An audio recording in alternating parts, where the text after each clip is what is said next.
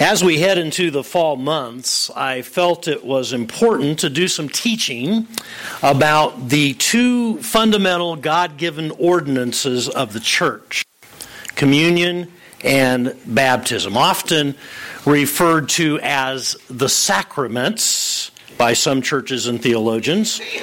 This word, although not a biblical term, is certainly accurate in its definition, you notice there in your notes, a religious ceremony or act of the Christian church that is regarded as an outward and visible sign of inward and spiritual divine grace in particular. And truly, communion and baptism are outward and visible signs of spiritual divine grace. God commanded and ordained that these two practices be in the church from the very beginning. And so, in obedience, we do so here at Springville Naz. Communion and baptism. Today, we're going to focus on understanding communion, and then next Sunday, we'll center on understanding baptism. So, understanding communion, at least once a month here at Springville Naz, we observe communion as part of our Sunday worship service. But how much do we really understand about this fundamental ordinance of our Christian faith? Well, just to whet your appetite a bit, it's time for one of Mark's famous quizzes. True or, oh, you guys love these, I know. True or false? Let's try to see how we do on this together. True or false? The observance of communion has its origin in the Jewish feast called Passover. That's true. Yeah, absolutely. We'll learn more about that in just a bit. True or false? The elements used in communion are the bread, Jesus' body, and the wine, Jesus' blood. False. Wine is never mentioned in relationship to communion in the Bible. The terminology is the cup or the fruit of the vine. Now, well, I'm not going to make more of that than perhaps God wants us to make of that, but we'll come back to that and we'll visit that in just a little bit. True or false? The Bible teaches that as we partake of the elements, they become the literal body and blood of the Lord. That's false. It's a doctrine called transubstantiation, and I'll comment a little bit more on that uh, in, in a bit. True or false? Jesus never specified how frequently we are to observe communion. That's true. Yeah, he never really said specifically how often we are going to take communion together. True or false? Both scripture and history indicate that the early church observed communion every Sunday. That's true. Absolutely true. And we'll take a look at that in just a little bit. True or false? A person who is unworthy should not partake of communion. That's false. Think about that for a minute. Nobody would ever take communion if that were true. Okay? But, however, the side to that, to observe communion in an unworthy manner is a sin and brings God's judgment upon the partaker. That's true. Absolutely true. We'll be looking at that rather harsh judgment in just a little bit. True or false? The Bible uh, refers to communion by a variety of different names, such as communion, the Lord's Supper, the sacrament, the Eucharist, the breaking of bread, the Lord's table. You guys are gun shy now. it's false. Uh, two of those names in that list, the sacrament and the Eucharist, are not biblical names. The Bible never calls communion those. Okay? True or false? The observance of communion is a very personal and private matter between the believer and his or her Lord. It has little to do with other believers. It's false. There's a great sense in which communion has everything to do with community. And we will talk about that in greater detail in just a little bit. One more, one more, come on. True or false, Jesus promised that someday when he returns, we'll observe communion with him in person in God's kingdom. And that is true, by the way. Uh, uh, very much that he intimates that that day is coming when we all gather together at what is commonly called the marriage feast of the Lamb, and we get to share together around that grand table. Won't that be a day? Understanding communion. As we focus on what exactly the Bible does teach about this divine ordinance, let's start with today's text. So follow along as I read Paul's instructions. Here in 1 Corinthians chapter 11, we're going to pick it up with verse 23. 1 Corinthians 11, verse 23 For I received from the Lord what I also passed on to you. The Lord Jesus, on the night he was betrayed, took bread, and when he had given thanks, he broke it and said, This is my body, which is for you. Do this in remembrance of me. In the same way, after supper, he took the cup, saying, This cup is the new covenant in my blood. Do this whenever you drink it in remembrance of me. For whenever you eat this bread and drink this cup, you proclaim the Lord's death until he comes. So then, whoever eats the bread or drinks the cup of the Lord in an unworthy manner will be guilty of sinning against the body and blood of the Lord. Everyone ought to examine themselves before they eat of the bread and drink from the cup. For those who eat and drink without discerning the body of Christ eat and drink judgment on themselves. There is so much that we could talk about when it comes to understanding communion. But our time limits us to eight basic thoughts. And you'll notice there in your notes that they spell out bread and cup B R E A D C U P. By the way, I shared the same outline in a similar sermon two and a half years ago, but I think these timeless truths need to be revisited quite often. In Paul's words in 1 Corinthians 11 and verse 23, for I received from the Lord what I passed on to you.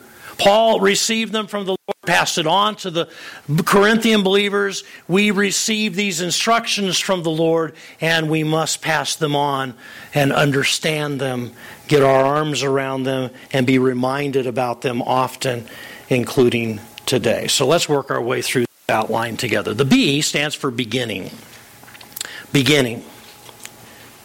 Would you uh, please read 1 Corinthians 11 and verse 23 out loud with me from the message?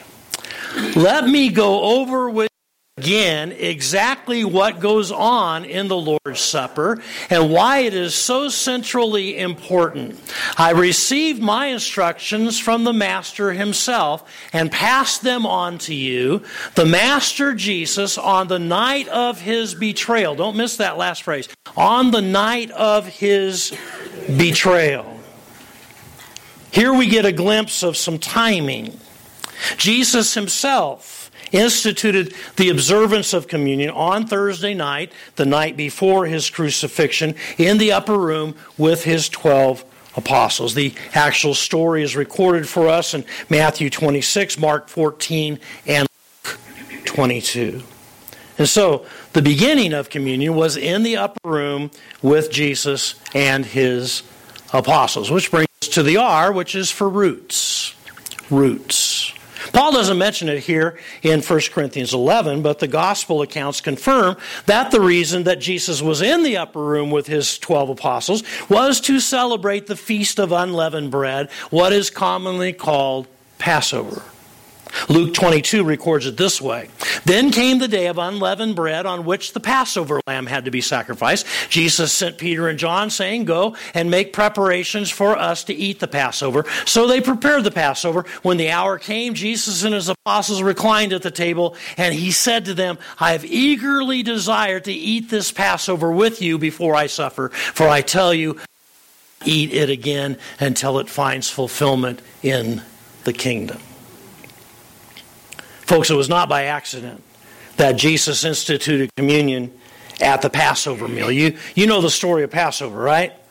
The ten plagues that God sent upon Egypt to set his people free, the very last of which was the plague of the death angel. Remember that? And, and God said, On this certain night, uh, my death angel will come over all of Egypt, and every single household, firstborn male, will die of both men and women and uh, uh, animals as well. And uh, but God said, "But for you, my people, my Israelites, my chosen ones, I have something for you to do." I want you to sacrifice a lamb, and I want you to sprinkle the blood from that lamb over the lintels and the doorposts of your house. And when I send my death angel and I see that you are under the blood of the lamb, then I will pass over that house, and death will not come.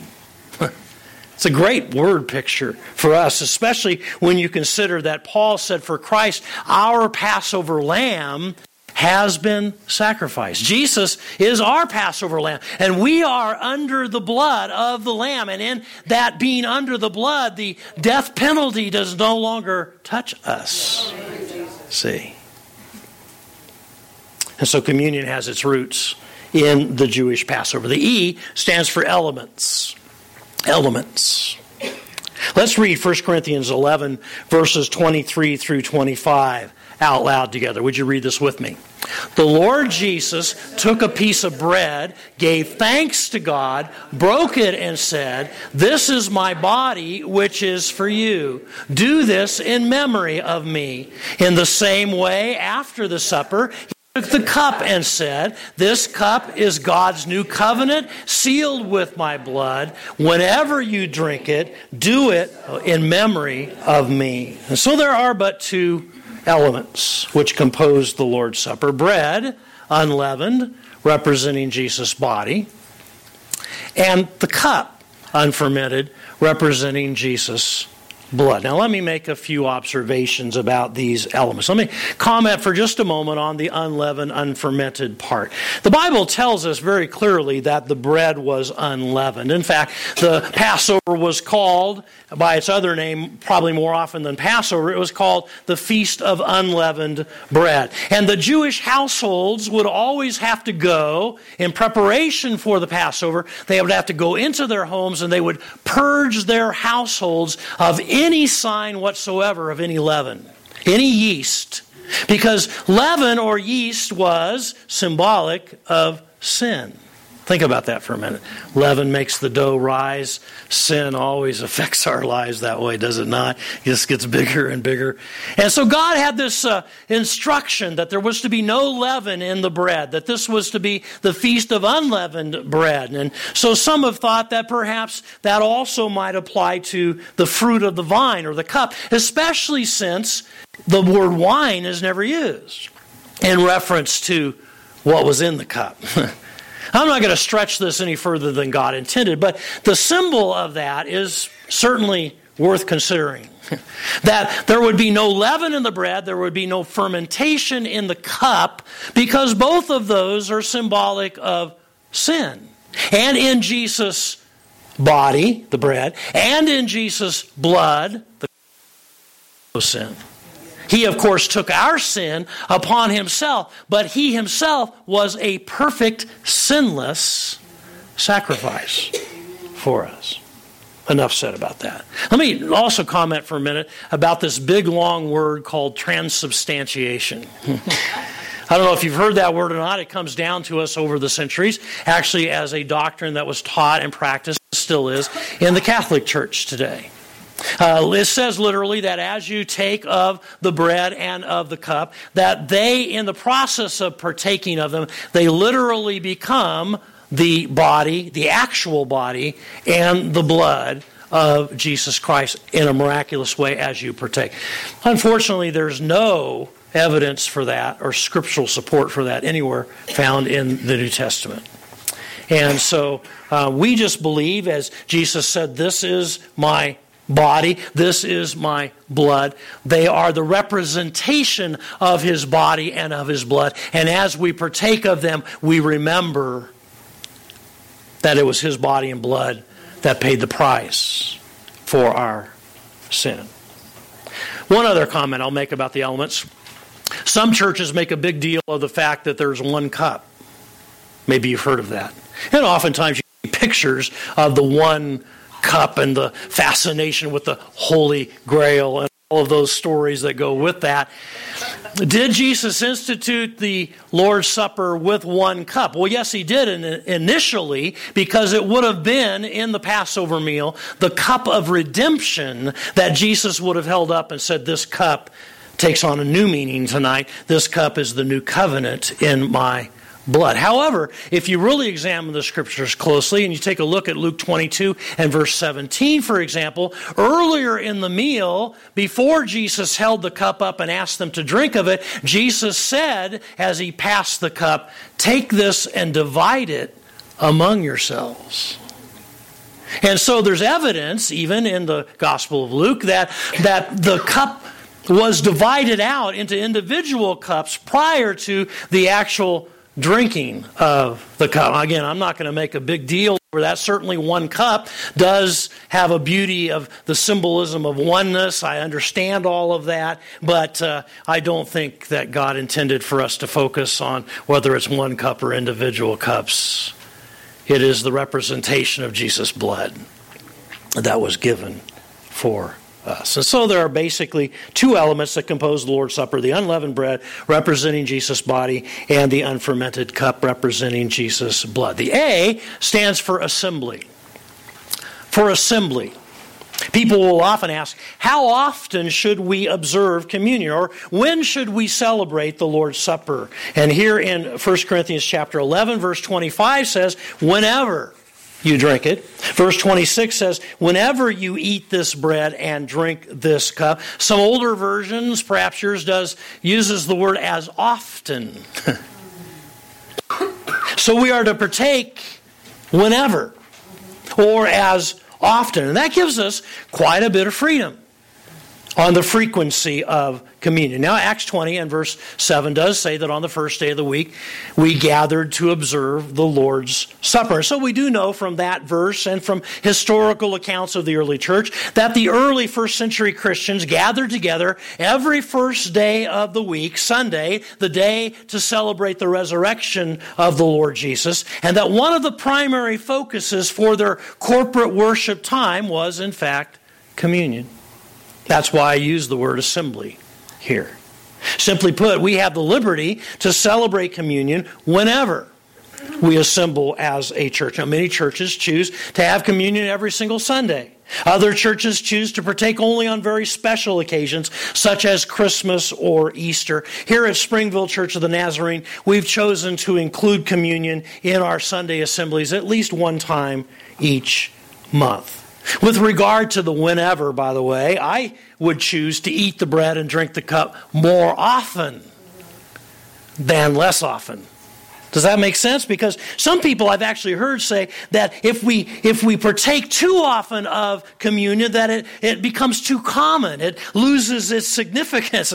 I think that just the opposite is actually true. To celebrate communion regularly and frequently in our worship assemblies elevates the Lord's Supper to its rightful place of importance. It heightens the significance to do it more often. Again, the Bible uses the term whenever or as often, and so we should allow the freedom that God gives us with regard to the frequency of communion to help us to celebrate this memorial with a keen sense of its significance every time that we partake. The D stands for declaration. Declaration. I like the way the message paraphrases 1 Corinthians 11 and verse 26.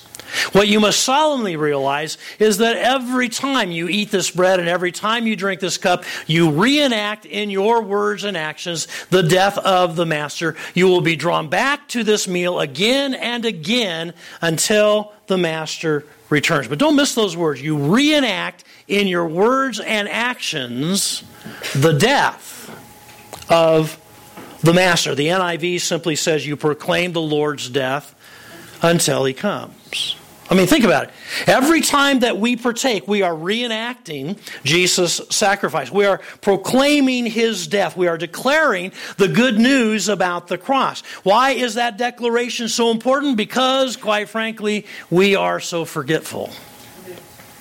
I mean, the Jews in the Old Testament illustrated that again and again. Jesus gave us this memorial so that we would never, ever forget, so that until He comes again, we would be continually reminded of what He did for us. In Jesus' own words, do this in remembrance of me. And so every time that we celebrate communion, we are declaring once again His death lest we forget. The C will stand for caution. Caution! Let's read uh, 1 Corinthians 11, verses 27 and 28 out loud together. Would you read this with me? Whoever eats the bread and drinks the cup of the Lord in an unworthy manner will be guilty of sinning against the body and blood of the Lord. Everyone ought to examine themselves before they eat of the bread and drink of the cup. And so these two verses kind of wave a big yellow caution flag before us, reminding us of how we are to observe communion. Simply put, it is not to be celebrated in an unworthy manner. Now, the reason that Paul addresses that to the church is because, unfortunately, they were doing exactly that. Paul, if you read the chapters surrounding chapter 11 and in chapter 11 itself, there was a lot of confusion going on in the church in Corinth. There was a lot of, there was actually kind of a flippant attitude, to be honest with you.